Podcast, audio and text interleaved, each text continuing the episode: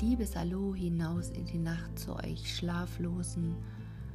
Wie versprochen, gibt es heute den zweiten Teil des Märchens und heute könnt ihr richtig viel Zeit mitnehmen, weil der zweite Teil des Märchens dauert fast eine ganze Stunde. Also viel Zeit, um es sich gemütlich und kuschelig und huschelig zu machen, gerade an diesem Wochenende jetzt, wo der Winter nochmal so richtig bei uns Einzug hält. Also jetzt auf die Ohren und bis gleich, eure Anja.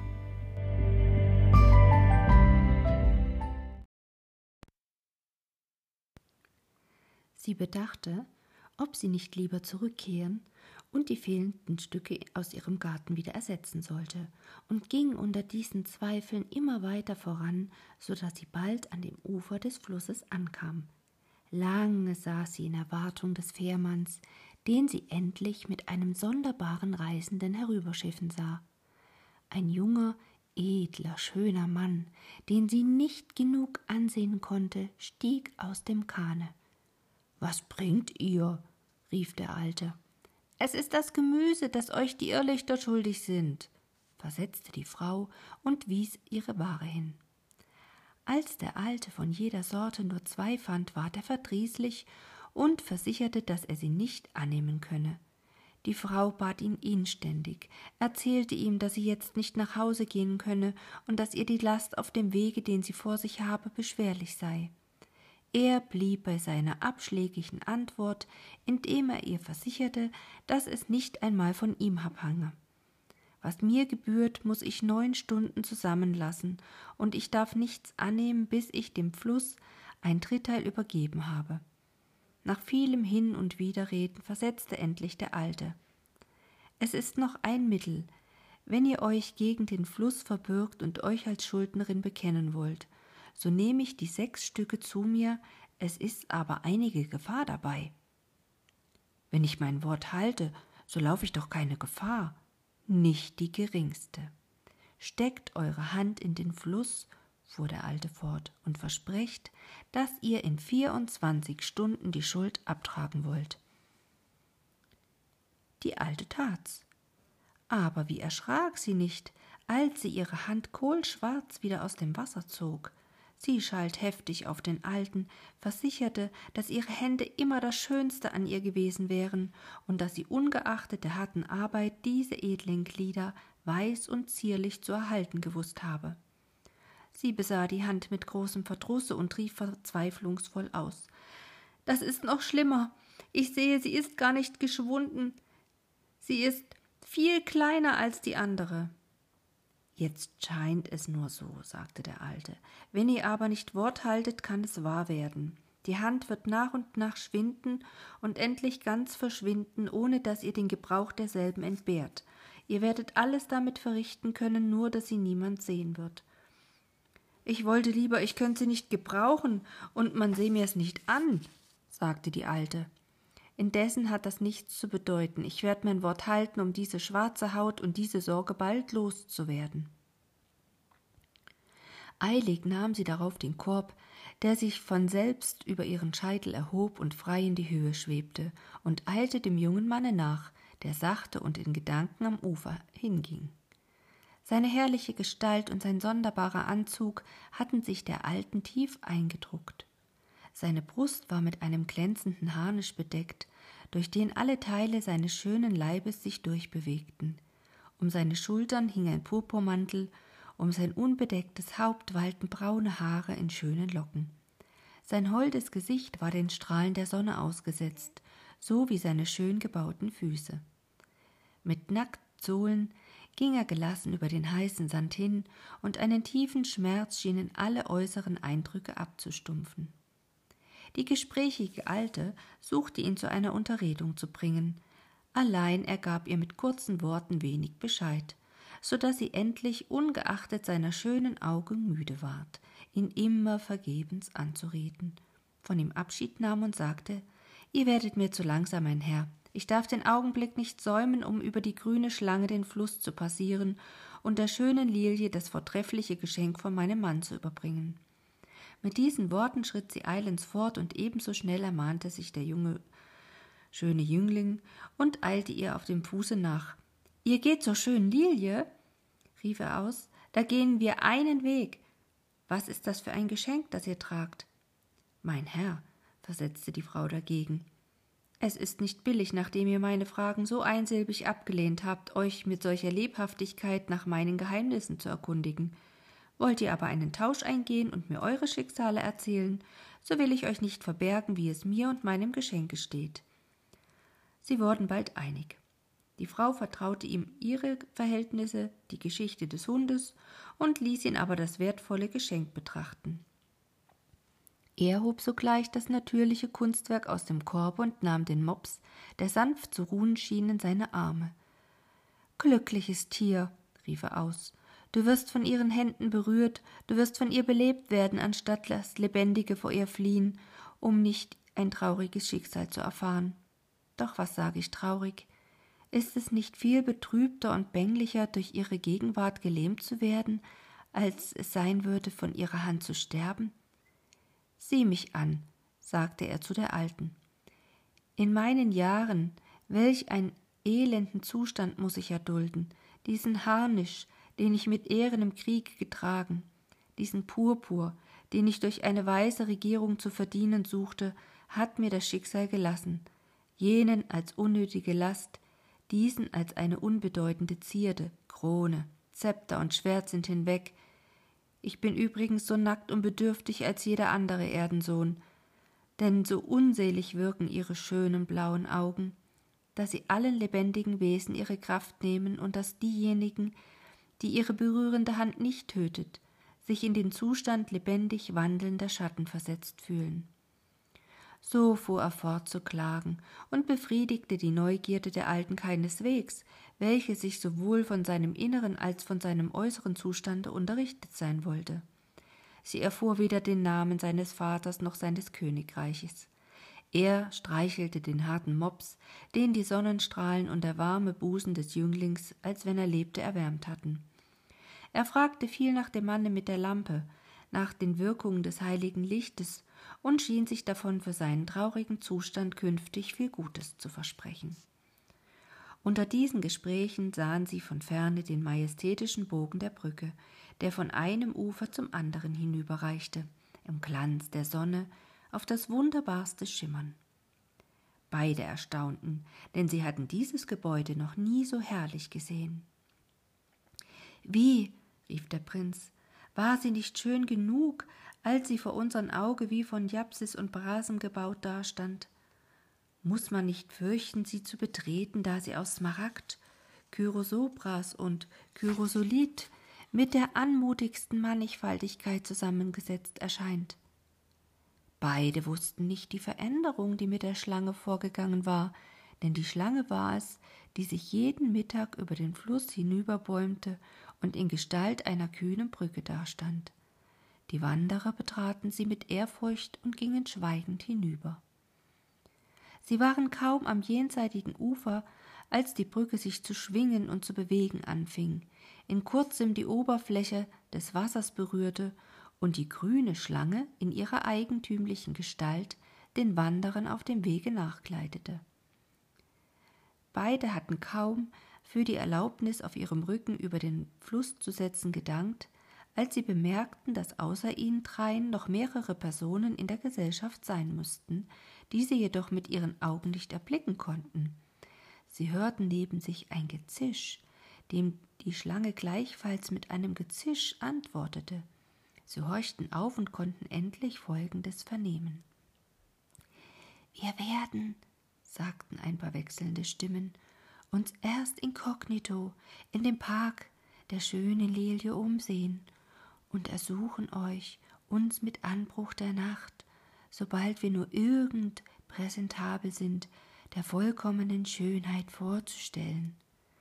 An dem Rande des großen Sees werdet ihr uns antreffen. Es bleibt dabei, antwortete die Schlange, und ein zischender Laut verlor sich in der Luft. Unsere drei Wanderer beredeten sich nunmehr, in welcher Ordnung sie der Schönen vortreten wollten, denn so viel Personen auch sie sein konnten, so durften sie doch nur einzeln kommen und gehen, wenn sie nicht empfindliche Schmerzen erdulden wollten. Das Weib Mit dem verwandelten Hunde im Korbe nahte sich zuerst im Garten und suchte ihre Gönnerin auf, die leicht zu finden war, weil sie eben zur Harfe sank. Die lieblichen Töne zeigten sich erst als Ringe auf der Oberfläche des stillen Sees, dann wie ein leichter Hauch setzten sie Gras und Büsche in Bewegung. Auf einem eingeschlossenen grünen Platze, in dem Schatten einer herrlichen Gruppe mannigfaltiger Bäume, saß sie und bezauberte beim ersten Anblick aufs neue die Augen, das Ohr und das Herz des Weibes, das sich ihr mit Entzücken näherte und die sich selbst schwur, die Schöne sei während ihrer Abwesenheit nur immer schöner geworden. Schon von weitem rief die gute Frau dem liebenswürdigsten Mädchen Gruß und Lob zu. Welch ein Glück, euch anzusehen, welch ein Himmel verbreitet eure Gegenwart um euch her, wie die Harfe so reizend in eurem Schoße lehnt, wie eure Arme sie so sanft umgeben, wie sie sich nach eurer Brust zu sehnen scheint, und wie sie unter der Berührung eurer schlanken Finger so zärtlich klingt, dreifach glücklicher Jüngling, der du ihren Platz einnehmen konntest. Unter diesen Worten war sie näher gekommen, und die schöne Lilie schlug die Augen auf, ließ die Hände sinken und versetzte Betrübe mich nicht durch ein unzeitiges Lob. Ich empfinde nur desto stärker mein Unglück. Sieh hier zu meinen Füßen liegt der arme Kanarienvogel tot, der sonst meine Lieder auf das angenehmste begleiteteste. Er war gewöhnt, auf meiner Harfe zu sitzen und sorgfältig abgerichtet, mich nicht zu berühren. Heute, indem ich vom Schlaf erquickt ein ruhiges Morgenlied anstimmte und mein kleiner Sänger munterer als jemals seine harmonischen Töne hören lässt, schießt ein Habicht über meinem Haupte hin. Das arme kleine Tier, erschrocken, flüchtet in meinem Busen, und in dem Augenblick fühle ich die letzten Zuckungen seines scheidenden Lebens. Zwar von meinem Blick getroffen, schleicht der Räuber dort ohnmächtig am Wasser hin, aber was kann mir seine Strafe helfen? Mein Liebling ist tot, und sein Grab wird nur das traurige Gebüsch meines Gartens vermehren. Ermahnt euch, schöne Lilie, rief die Frau, indem sie selbst eine Träne abtrocknete, welche ihr die Erzählung des unglücklichen Mädchens aus den Augen gelockt hatte. Nehmt euch zusammen. Mein Alter lässt euch sagen, ihr sollt eure Trauer mäßigen, das größte Unglück als Vorbote des größten Glücks ansehen, denn es sei an der Zeit. Und wahrhaftig, fuhr die Alte fort, es geht bunt in der Welt zu. Seht nur meine Hand, wie sie schwarz geworden ist. Wahrhaftig, sie ist schon um vieles kleiner. Ich muss eilen, ehe sie gar verschwindet. Warum musst ich den Irrlichtern eine Gefälligkeit erzeigen? Warum musst ich dem Riesen begegnen? Und warum meine Hand in den Fluss tauchen? Könnt ihr mir nicht ein Kohlhaupt, eine Artischocke und eine Zwiebel geben? So bringe ich sie dem Fluss und meine Hand ist weiß wie vorher, so dass ich fast neben der eurige halten könnte. Kohlhäupter und Zwiebeln könntest du allenfalls noch finden, aber Artischocken suchst du vergebens. Alle Pflanzen in meinem großen Garten tragen weder Blüten noch Früchte. Aber jedes Reis, das ich breche und auf das Grab meines Lieblings pflanze, grünt sogleich und schießt hoch. All diese Gruppen, diese Büsche, diese Halme habe ich leider wachsen sehen. Die Schirme dieser Pinien, die Obelisken dieser Zypressen, die Kokosen von Eichen und Buchen, alles waren kleine Reiser, als ein trauriges Denkmal von meiner Hand in einen sonst unfruchtbaren Boden gepflanzt.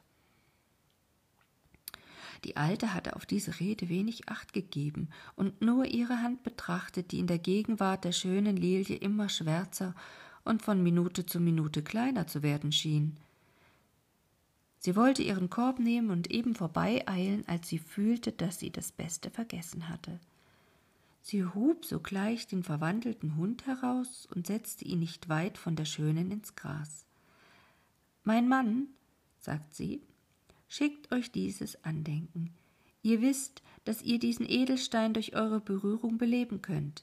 Das artige, treue Tier wird euch gewiss viel Freude machen, und die Betrübnis, dass ich ihn verliere, kann nur durch den Gedanken aufgeheitert werden, dass ihr ihn besitzt.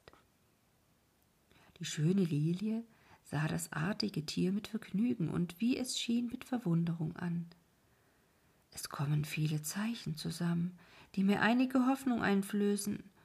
Aber ach, ist es nicht bloß ein Wahn unserer Natur, dass wir dann, wenn wir vieles Unglück zusammentrifft, uns vorbilden, das Beste sei nah? Was helfen mir die vielen guten Zeichen?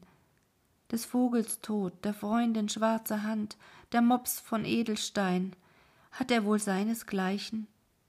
Und hat ihn nicht die Lampe mir gesandt? Entfernt von süßem menschlichen Genusse bin ich doch mit dem Jammer nur vertraut. Ach, warum steht der Tempel nicht am Flusse? Ach, warum ist die Brücke nicht gebaut? Ungeduldig hatte die gute Frau diesem Gesange zugehört, den die schöne Lilie mit den angenehmen Tönen ihrer Harfe begleitete und der jeden anderen entzückt hätte. Eben wollte sie sich beurlauben, als sie durch die Ankunft der grünen Schlange abermals abgehalten wurde. Diese hatte die letzten Zeilen des Liedes gehört und sprach deshalb der schönen Lilie sogleich zuversichtlich Mut ein. Die Weissagung von der Brücke ist erfüllt, rief sie aus. Fragt nur diese gute Frau, wie herrlich der Bogen gegenwärtig erscheint, was sonst undurchsichtiger Japsis, was nur Phrasen war, durch den das Licht höchstens auf den Kanten durchschimmerte, ist nun durchsichtiger Edelstein geworden. Kein Beryl ist so klar und kein Smaragd so schönfarbig. Ich wünsche euch Glück dazu, sagt die Lilie. Allein verzeiht mir, wenn ich die Weissagung noch nicht erfüllt glaube. Über den hohen Bogen eurer Brücke können nur Fußgänger hinüberschreiten, und es ist uns versprochen, dass Pferde und Wagen und Reisende aller Art zur gleicher Zeit über die Brücke herüber und hinüberwandern sollen. Ist nicht von den großen Pfeilern geweissagt, dass sie aus dem Flusse selbst heraussteigen werden? Die Alte hatte ihre Augen immer auf die Hand geheftet, unterbrach hier das Gespräch und empfahl sich. Verweilt noch einen Augenblick sagt die schöne Lilie, und nehmt meinen armen Kanarienvogel mit. Bitte die Lampe, dass sie ihn in einen schönen Topar verwandle. Ich will ihn durch meine Berührung beleben, und er mit eurem guten Mops soll mein zweiter, bester Zeitvertreib sein. Aber eilt, was ihr könnt, denn mit dem Sonnenuntergang ergreift unleidliche Fäulnis das arme Tier und zerreißt den schönen Zusammenhang seiner Gestalt auf ewig. Die Alte legte den kleinen Leichnam zwischen zarte Blätter in den Korb und eilte davon. Wie dem auch sei, setzte die Schlange, indem sie das abgebrochene Gespräch fortsetzte, der Tempel ist erbaut. Er steht aber noch nicht am Flusse, versetzte die Schöne. Noch ruht er in den Tiefen der Erde, sagte die Schlange. Ich hab die Könige gesehen und gesprochen. Aber wann werden sie aufstehen? fragte Lilie. Die Schlange versetzte. Ich hörte die großen Worte im Tempel ertönen, es ist an der Zeit. Eine angenehme Heiterkeit verbreitete sich über das Angesicht der Schönen. Hör ich doch die glücklichen Worte schon heute zum zweiten Mal. Wann wird der Tag kommen, an dem ich sie dreimal höre? Sie stand auf, und sogleich trat ein reizendes Mädchen aus dem Gebüsch, das ihr die Harfe abnahm. Diese folgte eine andere, die den elfenbeinernen geschnitzten Feldstuhl, worauf die Schöne gesessen hatte, zusammenschlug und das silberne Kissen unter dem Arm nahm. Eine dritte, die einen großen mit Perlen gestickten Sonnenschirm trug, zeigte sich darauf erwartend, ob Lilie auf einem Spaziergange etwa ihrer bedürfe. Über allen Ausdruck schön und reizend waren diese drei Mädchen, und doch erhöhten sie nur die Schönheit der Lilie, indem sich jeder gestehen musste, dass sie mit ihr gar nicht verglichen werden konnten. Mit Gefälligkeit hatte indes die schöne Lilie den wunderen, wunderbaren Mops betrachtet. Sie beugte sich, berührte ihn, und in dem Augenblicke sprang er auf. Munter sah er sich um, lief hin und wieder und eilte zuletzt, seiner Wohltäterin auf das freundlichste zu begrüßen. Sie nahm ihn auf die Arme und drückte ihn an sich. So kalt du bist, rief sie aus, und obgleich nur ein halbes Leben in dir wirkt, bist du mir doch willkommen. Zärtlich will ich dich lieben, artig mit dir scherzen, freundlich dich streicheln und fest an mein Herz drücken. Sie ließ ihn darauf los, jagte ihn von sich, rief ihn wieder und scherzte so artig mit ihm und trieb sich so munter und unschuldig mit ihm auf dem Gras herum, dass man mit neuem Entzücken ihre Freude betrachten und teil daran nehmen musste, so wie kurz zuvor ihre Trauer jedes Herz zum Mitleid gestimmt hatte. Diese Heiterkeit, diese anmutigen Scherze wurden durch die Ankunft des trauernden Jünglings unterbrochen. Er trat herein, wie wir ihn schon kennen, nur schien die Hitze des Tages ihn noch mehr abgemattet zu haben, und in der Gegenwart der Geliebten ward er in jedem Augenblicke blässer. Er trug den Habicht auf seiner Hand, der wie eine Taube ruhig saß und die Flügel hängen ließ. Es ist nicht freundlich, rief Lilie ihm entgegen, dass du mir das verhaßte Tier vor die Augen bringst, das Ungeheuer, das meinen kleinen Sänger heute getötet hat. Schält den unglücklichen Vogel nicht, versetzte darauf der Jüngling. Klage vielmehr dich an und das Schicksal und vergönne mir, dass ich mit dem Gefährten meines Elends Gesellschaft mache. Indessen hörte der Mops nicht auf, die Schöne zu necken, und sie antwortete dem durchsichtigen Liebling mit dem freundlichsten Betragen. Sie klatschte mit den Händen, um ihn zu verscheuchen, dann lief sie, um ihn wieder nach sich zu ziehen. Sie suchte ihn zu haschen, wenn er floh, und jagte ihn von sich weg, wenn er sich an sie zu drängen versuchte. Der Jüngling sah stillschweigend und mit wachsendem Verdrusse zu aber endlich, da sie das hässliche Tier, das ihm ganz abscheulich vorkam, auf den Arm nahm, an ihren weißen Busen drückte und das schwarze, die Schnauze, mit ihren himmlischen Lippen küsste, verging ihm alle Geduld und er rief voller Verzweiflung aus. Muß ich, der ich durch den traurigen Geschick vor dir vielleicht auf immer in einer getrennten Gegenwart lebe, der ich durch dich alles, ja mich selbst verloren habe, muss ich vor meinen Augen sehen, dass eine so widernatürliche Missgeburt dich zur Freude reizen, deine Neigung fesseln und deine Umarmungen genießen kann? Soll ich noch länger nur so hin und wider gehen und den traurigen Kreis des Flusses herüber und hinüber abmessen? Nein, es ruht noch ein Funke des alten Heldenmutes in meinem Busen. Er schlage in diesem Augenblick zur letzten Flamme auf, wenn Steine an deinem Busen rühren können, so möge ich zu Stein werden, wenn deine Berührung tötet, so will ich von deinen Händen sterben. Und mit diesen Worten machte er eine heftige Bewegung. Der Habicht flog von seiner Hand, er aber stürzte auf die Schöne los, sie streckte die Hände aus, ihn abzuhalten und berührte ihn nur desto früher. Das Bewusstsein verließ ihn, und mit Entsetzen fühlte die schöne Last an ihrem Busen. Mit einem Schrei trat sie zurück, und der holde Jüngling sank entseelt aus ihren Armen zur Erde. Das Unglück war geschehen. Die süße Lilie stand unbeweglich und blickte starr nach dem entseelten Leichnam.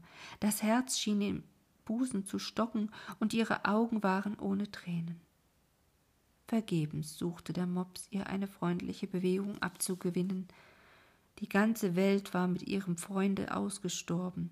Ihre stumme Verzweiflung sah sich nach Hülfe nicht um, denn sie kannte keine Hilfe. Dagegen regte sich die Schlange umso emsiger, sie schien auf Rettung zu sinnen, und wirklich dienten ihre sonderbaren Bewegungen, wenigstens die nächsten schrecklichen Folgen des Unglücks auf einige Zeit zu hindern. Sie zog mit ihrem geschmeidigen Körper einen weiten Kreis um den Leichnam, fasste das Ende ihres Schwanzes mit den Zähnen und blieb ruhig liegen. Nicht lange, so trat eine der schönen Dienerinnen Liliens hervor, brachte den elfenbeinernen Feldstuhl und nötigte mit freundlichen Gebärden die Schöne sich zu setzen.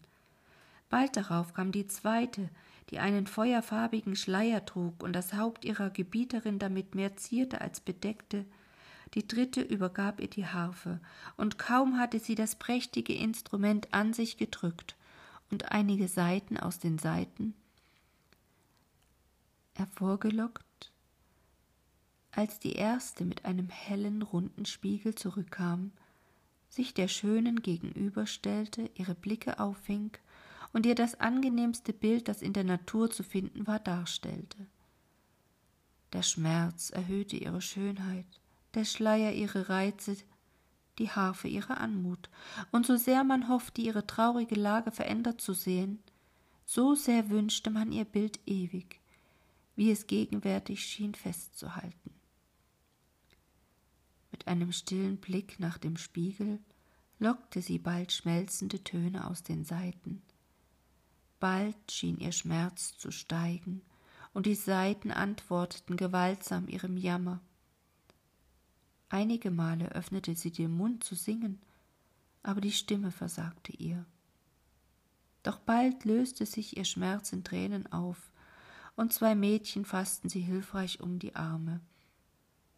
Die Harfe sank aus ihrem Schoße, kaum ergriff noch die schnelle Dienerin das Instrument und trug es beiseite.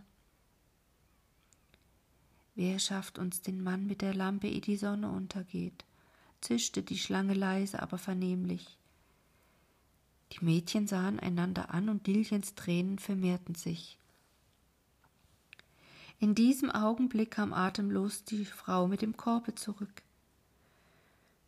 Ich bin verloren und verstümmelt, rief sie aus. Seht, meine Hand beinahe ganz verschwunden ist. Weder der Fährmann noch der Riese wollten mich übersetzen, wenn ich doch eine Schuldnerin des Wassers bin. Vergebens habe ich hundert Kohlhäupter und hundert Zwiebeln angeboten. Man will nicht mehr als die drei Stücke und keine Artischocke. Ist nun einmal in diesen Gegenden zu finden.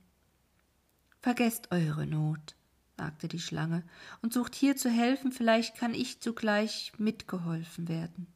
Eilt, was ihr könnt, die Irrlichter aufzusuchen, es ist noch zu hell, sie zu sehen, aber vielleicht hört ihr sie lachen und flattern, wenn Sie eilen, so setzt der Riese noch über den Fluss, und Sie können den Mann mit der Lampe finden und schicken.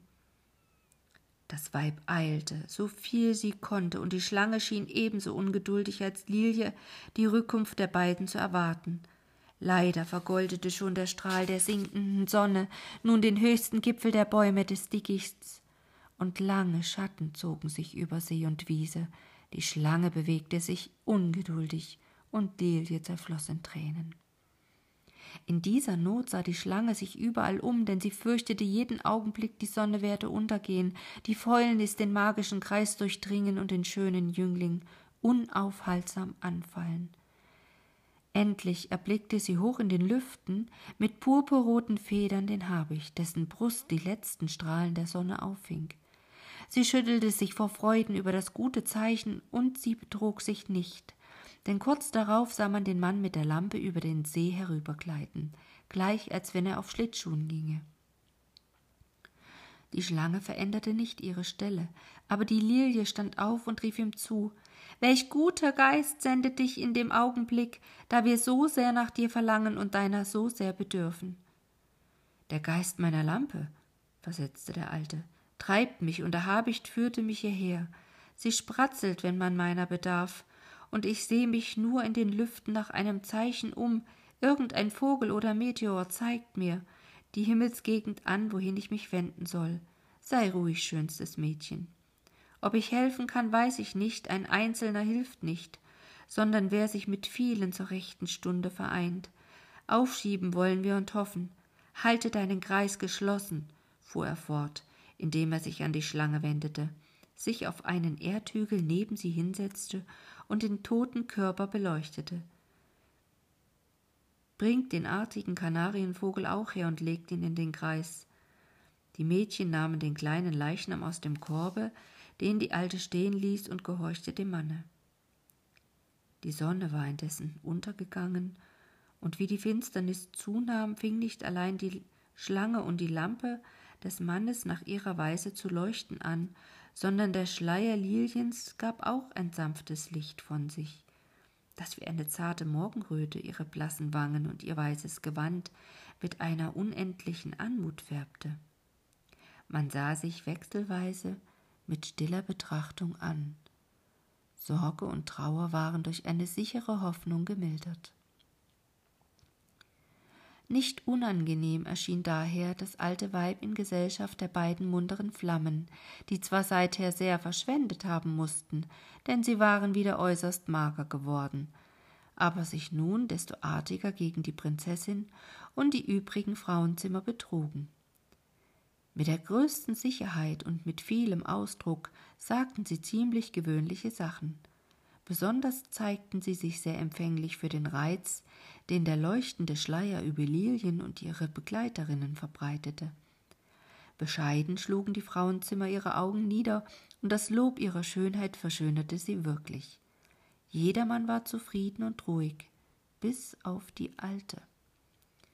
Ungeachtet der Versicherung ihres Mannes, dass ihre Hand nicht weiter abnehmen könne, solange sie von seiner Lampe beschienen sei, behauptete sie mehr als einmal, dass wenn es so fortgehe, noch vor Mitternacht dieses edle Glied völlig verschwinden werde.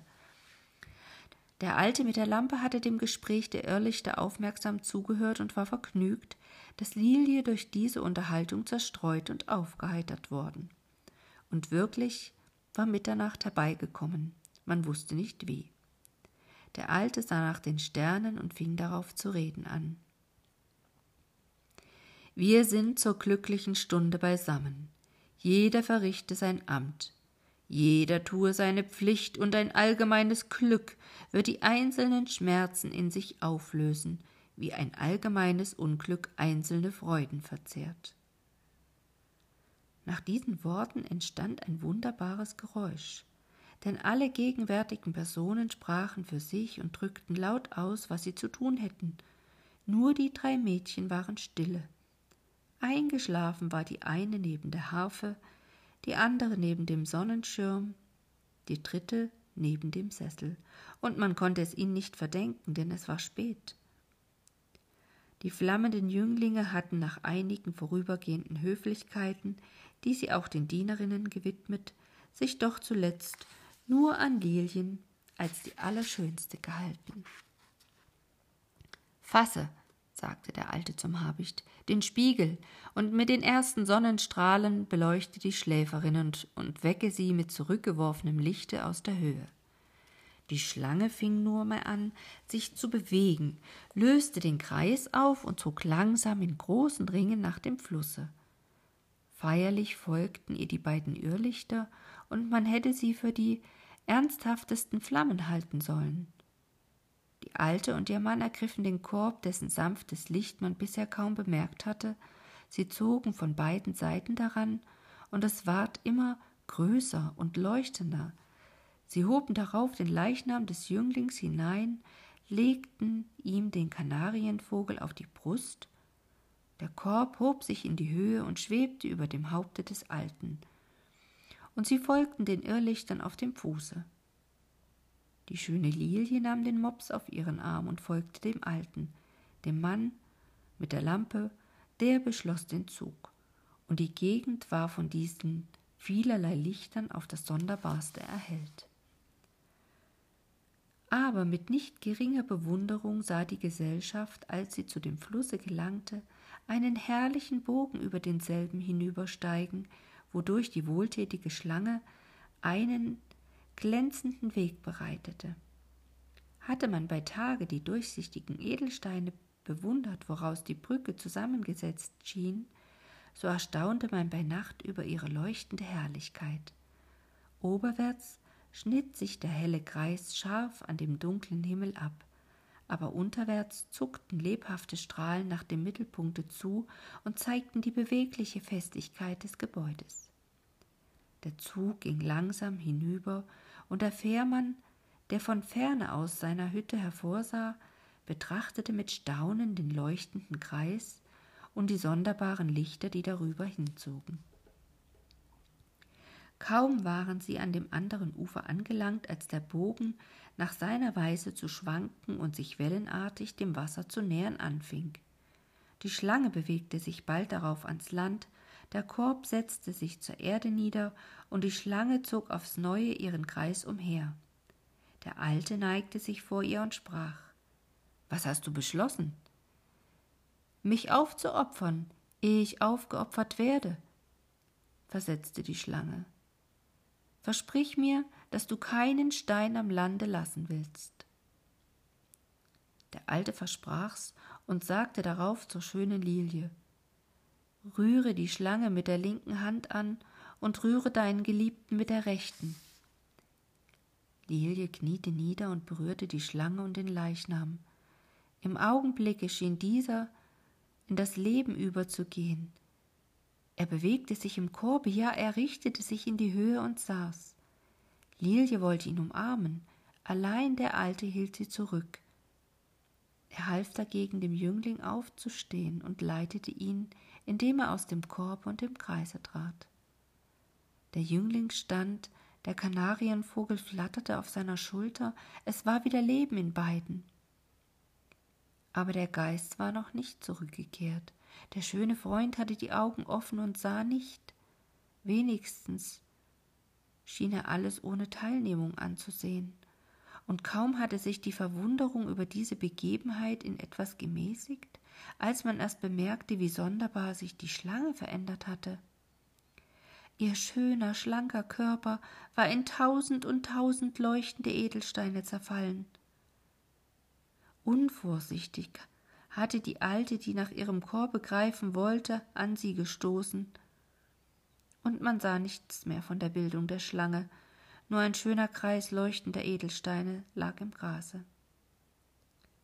Der Alte machte sogleich Anstalt, die Steine in den Korb zu fassen, wozu ihm seine Frau behülflich sein musste, und beide trugen darauf den Korb gegen das Ufer an einen erhabenen Ort, und er schüttete die ganze Ladung nicht ohne Widerwillen der Schönen und seines Weibes, die gerne davon sich etwas ausgesucht hätten, in den Fluss.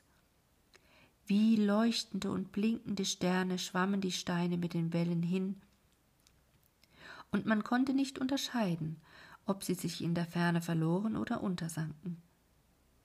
Meine Herren, sagte darauf der Alte ehrerbietig zu den Irrlichtern, nunmehr zeig ich Ihnen den Weg und eröffne den Gang, aber Sie leisten uns den größten Dienst, wenn Sie uns die Pforte des Heiligtums öffnen, durch die wir diesmal eingehen müssen und die außer Ihnen niemand aufschließen kann.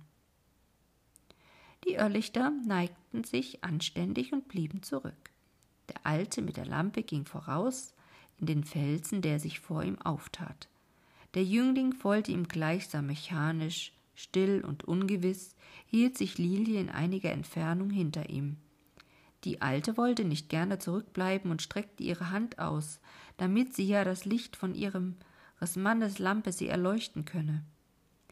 Nun schlossen die Irrlichter den Zug, indem sie die Spitzen ihrer Flammen zusammenneigten und miteinander zu sprechen schienen. Sie waren nicht lange gegangen, als der Zug sich vor einem grusernen ehernen Tore befand, dessen Flügel mit einem goldenen Schlosse verschlossen waren.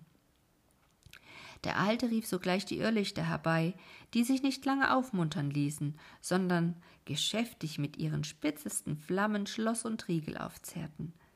Laut tönte das Erz, als die Pforten schnell aufsprangen und im Heiligtum die würdigen Bilder der Könige durch die hereintretenden Lichter beleuchtet erschienen. Jeder neigte sich vor den ehrwürdigen Herrschern, besonders ließen es die Irrlichter an grausen Verbeugungen nicht fehlen. Nach einiger Zeit fragte der goldene König Woher kommt ihr? Aus der Welt, antwortete der Alte. Wohin geht ihr? fragte der silberne König. In die Welt, sagte der Alte. Was wollt ihr bei uns? fragte der eherne König. Euch begleiten, sagte der Alte. Der gemischte König wollte eben zu reden anfangen, als der Goldene zu den Irrlichtern, die ihm zu nahe gekommen waren, sprach Hebet euch weg von mir, mein Gold ist nicht für euren Gaum. Sie wandten sich darauf zum Silbernen und schmiegten sich an ihm. Sein Gewand glänzte schön von ihrem gelblichen Widerschein. Ihr seid mir willkommen, sagte er, aber ich kann euch nicht ernähren. Sättigt euch auswärts und bringt mir euer Licht. Sie entfernten sich und schlichen bei dem Ehernen vorbei, der sie nicht zu bemerken schien, auf den zusammengesetzten los. Wer wird die Welt beherrschen? rief dieser mit stotternder Stimme. Wer auf seinen Füßen steht, antwortete der Alte. Das bin ich, sagte der gemischte König. Es wird sich offenbaren, sagte der Alte, denn es ist an der Zeit. Die schöne Lilie fiel dem Alten um den Hals und küsste ihn aufs herzlichste. Heiliger Vater, sagte sie, tausendmal dank ich dir, denn ich höre das ahnungsvolle Wort zum dritten Mal. Sie hatte kaum ausgeredet, als sie sich noch fester an den Alten anhielt, denn der Boden fing unter ihnen an zu schwanken, die Alte und der Jüngling hielten sich auch aneinander, nur die beweglichen Irrlichter merkten nichts. Man konnte deutlich fühlen, dass der ganze Tempel sich bewegte wie ein Schiff, das sich sanft aus dem Hafen entfernt, wenn die Anker gelichtet sind. Die Tiefen der Erde schienen sich vor ihm aufzutun, als er hindurchzog. Er stieß nirgends an, kein Felsen stand ihm im Weg. Wenige Augenblicke schien ein feiner Regen durch die Öffnung der Kuppel hereinzurieseln. Der Alte hielt die schöne Lilie fester und sagte zu ihr Wir sind unter dem Flusse und bald am Ziel. Nicht lange darauf glaubten sie, stillzustehen, doch sie betrogen sich, der Tempel stieg aufwärts. Nun entstand ein seltsames Getöse über ihrem Haupte. Bretter und Balken in ungestalter Verbindung begannen sich zu der Öffnung der Kuppel krachend hineinzudrängen. Lilie und der Alte sprangen zur Seite, der Mann mit der Lampe fasste den Jüngling und blieb stehen. Die kleine Hütte des Fährmanns, denn sie war es, die der Tempel im Aufsteigen vom Boden abgesondert und in sich aufgenommen hatte, sank allmählich herunter und bedeckte den Jüngling und den Alten. Die Weiber schrien laut, und der Tempel schütterte wie ein Schiff, das unvermutet an Land stößt. Ängstlich irrten die Frauen in der Dämmerung um die Hütte, die Tür war verschlossen und auf ihr Pochen hörte niemand. Sie pochten heftiger, und wunderten sich nicht wenig, als zuletzt das Holz zu klingen anfing. Durch die Kraft der verschlossenen Lampe war die Hütte von innen heraus zu Silber geworden. Nicht lange, so veränderte sie sogar ihre Gestalt, denn das edle Metall verließ die zufälligen Formen der Bretter, Pfosten und Balken und dehnte sich zu einem herrlichen Gehäuse von getriebener Arbeit aus. Nun stand ein herrlicher kleiner Tempel in der Mitte des großen, oder wenn man will, ein Altar des Tempels würdig. Durch eine Treppe, die von innen heraufging, trat nunmehr der edle Jüngling in die Höhe. Der Mann mit der Lampe leuchtete ihm, und ein anderer schien ihn zu unterstützen, der in einem weißen kurzen Gewand hervorkam und ein silbernes Ruder in der Hand hielt. Man erkannte ihn sogleich, den Fährmann, den ehemaligen Bewohner der verwandelten Hütte. Die schöne Lilie stieg die äußeren Stufen hinauf, die von dem Tempel auf den Altar führten, aber noch immer musste sie sich von ihrem Geliebten entfernt halten. Die Alte, deren Hand, solange die Lampe verborgen gewesen, immer kleiner geworden war, rief Soll ich doch noch unglücklicher werden? Ist bei so vielen Wundern durch kein Wunder meine Hand zu retten? Ihr Mann deutete nach der offenen Pforte und sagte Sieh, der Tag bricht an, eile und bade dich im Flusse. Welch ein Rat. Ich soll wohl ganz schwarz werden und verschwinden. Habe ich doch meine Schuld noch nicht bezahlt. Gehe, sagte der Alte, und folge mir. Alle Schulden sind abgetragen. Die Alte eilte weg, und in dem Augenblicke erschien das Licht der aufgehenden Sonne an dem Kranze der Kuppel. Der Alte trat zwischen den Jüngling und die Jungfrau und rief mit lauter Stimme Drei sind, die da herrschen auf Erden, die Weisheit, der Schein und die Gewalt. Mit dem ersten Worte stand der goldene König auf, bei dem zweiten der silberne und bei dem dritten hatte sich der eherne langsam emporgehoben, als der zusammengesetzte König sich plötzlich ungeschickt niedersetzte. Wer ihn sah, konnte sich ungeachtet des feierlichen Augenblicks kaum ein Lachen enthalten, denn er saß nicht, er lag nicht, er lehnte nicht an, sondern war unförmlich zusammengesunken. Die Irrlichter, die sich bisher um ihn beschäftigt hatten, traten zur Seite. Sie schienen, obgleich blass beim Morgenlichte, doch wieder gut genähret und wohl bei Flammen. Sie hatten auf eine geschickte Weise die goldenen Adern des kolossalen Bildes mit ihren spitzen Zungen bis aufs Innerste herausgeleckt. Die unregelmäßigen, leeren Räume, die dadurch entstanden waren, erhielten sich eine Zeit lang offen, und die Figur blieb in ihrer vorigen Gestalt. Als aber auch zuletzt die zartesten Äderchen aufgezehrt waren, brach auf einmal das Bild zusammen, und leider gerade an den Stellen, die ganz bleiben, wenn ein Mensch sich setzt. Dagegen blieben die Gelenke, die sich hätten biegen wollen, steif. Wer nicht lachen konnte, musste seine Augen wegwenden. Das Mittelding zwischen Form und Klumpen war widerwärtig anzusehen. Der Mann mit der Lampe führte nunmehr den schönen, aber immer noch starr vor sich hinblickenden Jüngling vom Altare herab und gerade auf den ehernen König los. Zu den Füßen des mächtigen Fürsten lag ein Schwert in eherner Scheide. Der Jüngling gürtete sich. Das Schwert an der linken, die rechte frei, rief der gewaltige König.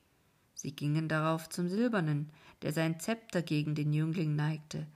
Dieser ergriff es mit der linken Hand, und der König sagte mit gefälliger Stimme Weide die Schafe.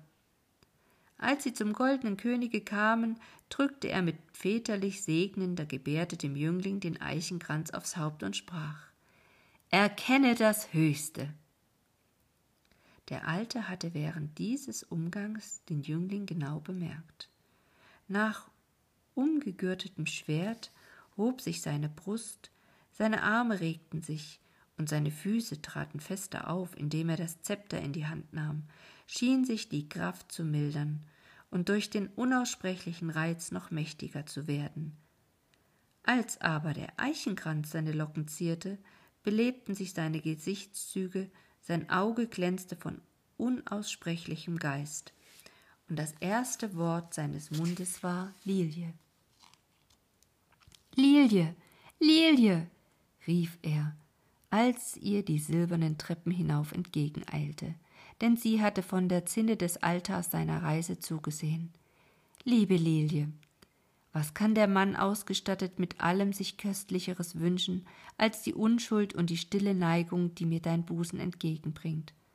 O mein Freund, fuhr er fort, indem er sich zu dem Alten wendete und die drei heiligen Bildsäulen ansah.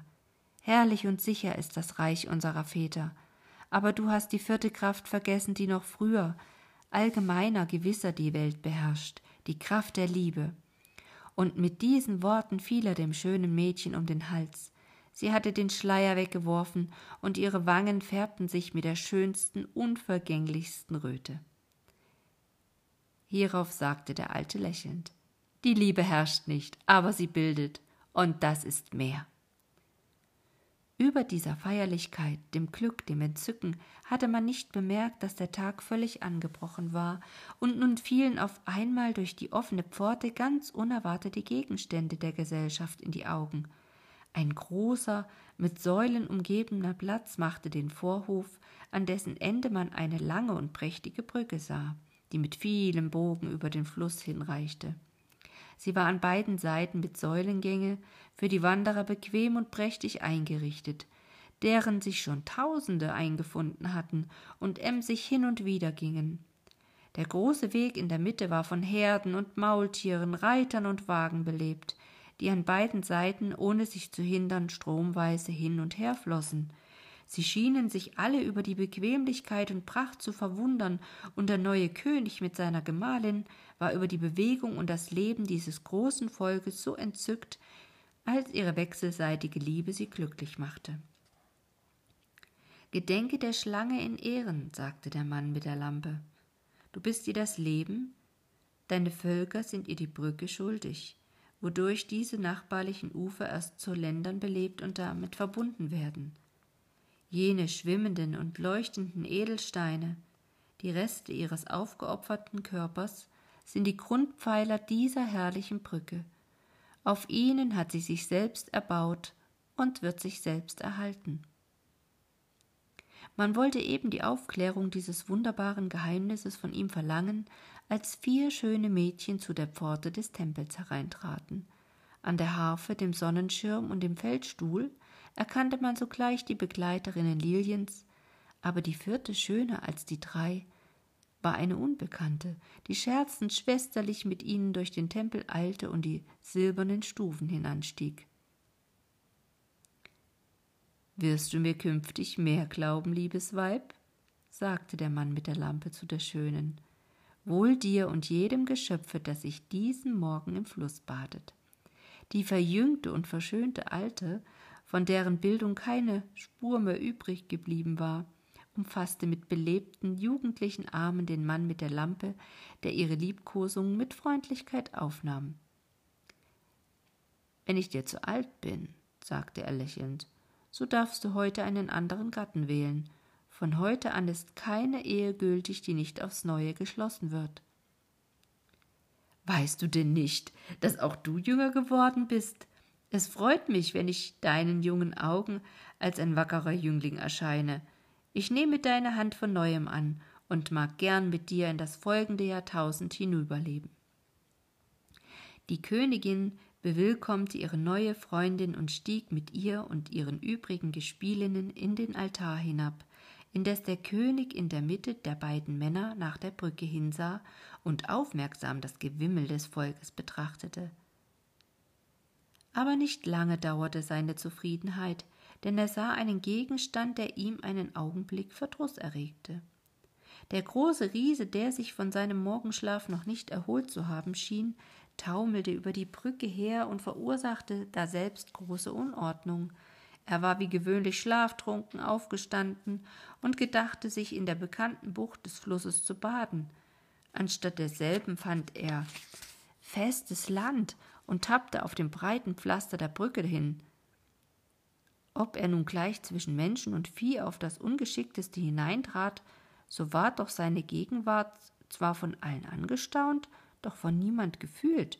Als ihm aber die Sonne in die Augen schien und er die Hände aufhob, sie auszuwischen, fuhr der Schatten seiner ungeheuren Fäuste hinter ihm so kräftig und ungeschickt durch die Menge hin und wieder, dass Menschen und Tiere in großen Massen zusammenstürzten, beschädigt wurden und Gefahr liefen, in den Fluss geschleudert zu werden.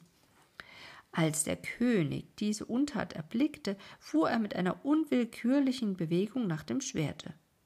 Doch besann er sich und blickte ruhig zuerst sein Zepter, dann die Lampe und das Ruder seiner Gefährten an. Ich errate deine Gedanken, sagte der Mann mit der Lampe, aber wir und unsere Kräfte sind gegen diesen Ohnmächtigen ohnmächtig. Sei ruhig, er schadet zum letzten Mal, und glücklicherweise ist sein Schatten von uns abgekehrt. Indessen war der Riese immer näher gekommen, hatte vor Verwunderung über das, was er mit offenen Augen sah, die Hände sinken lassen, tat keinen Schaden mehr und trat gaffend in den Vorhof herein. Gerade ging er auf die Tür des Tempels zu, als er auf einmal in der Mitte des Hofes an dem Boden festgehalten wurde. Er stand als eine kolossale, mächtige Bildsäule von rötlich glänzendem Steine da, und sein Schatten zeigte die Stunden, die in einen Kreis auf dem Boden um ihn her nicht in Zahlen, sondern in edlen und bedeutenden Bildern eingelegt waren. Nicht wenig erfreut war der König, den Schatten des Ungeheuers in nützlicher Richtung zu sehen. Nicht wenig verwundert war die Königin, die, als sie mit größter Herrlichkeit geschmückt aus dem Altare mit ihren Jungfrauen heraufstieg, das seltsame Bild erblickte das die Aussicht auf den Tempel nach der Brücke fast zudeckte. Indessen hatte sich das Volk dem Riesen nachgedrängt, da er stillstand, ihn umgeben und seine Verwandlung angestaunt.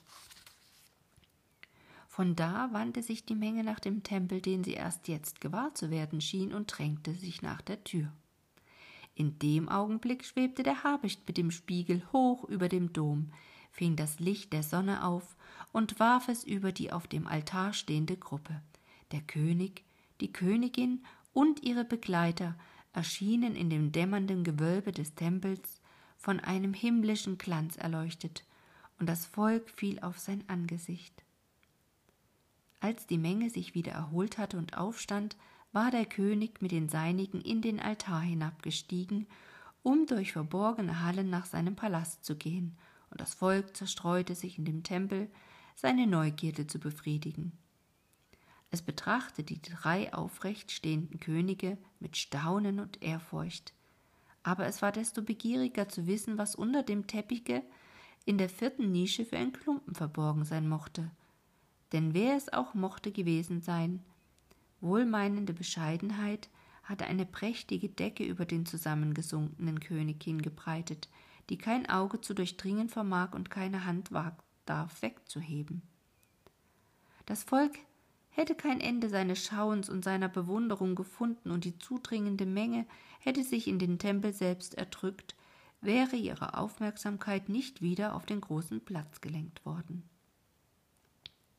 Unvermutet fielen Goldstücke wie aus der Luft klingend auf den marmornen Platten. Die nächsten Wanderer stürzten darüber her, um sich ihrer zu bemächtigen. Einzeln wiederholte sich dieses Wunder, und zwar bald hier und bald da.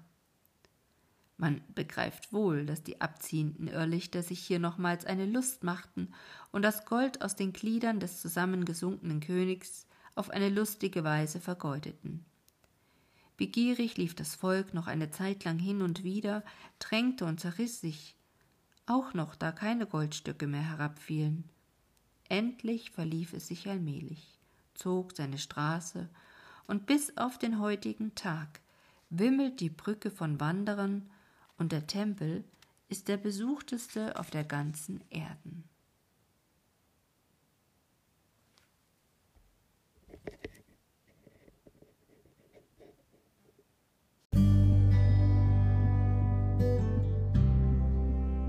Tja, welch seltsames Märchen. Ich gebe zu, dass ich diese Geschichte tatsächlich noch nie gehört oder gelesen habe vorher und ich mich doch noch ein bisschen in meinen Gedanken sortieren muss, was uns Goethe und vielmehr auch dieses Märchen alles sagen möchte. Ziemlich sonderbar und verworren gehen so die einzelnen Teilnehmer dieser Geschichte in meinem Kopf umher. Aber das ist ja nicht das Schlechteste. Denn wenn du jetzt mal wieder nicht schlafen kannst, dann hast du wenigstens etwas, womit du deine Gedanken beschäftigen kannst. Tja, und wenn dir gefällt, was du hörst, dann abonniere doch einfach den Podcast, schicke mir für Ideen oder Wünsche eine kleine E-Mail an einfachschlafen.gmx.de. Ja, und dann freue ich mich mit dir beim nächsten Mal eine neue Geschichte zu entdecken. Bis bald. Tchau!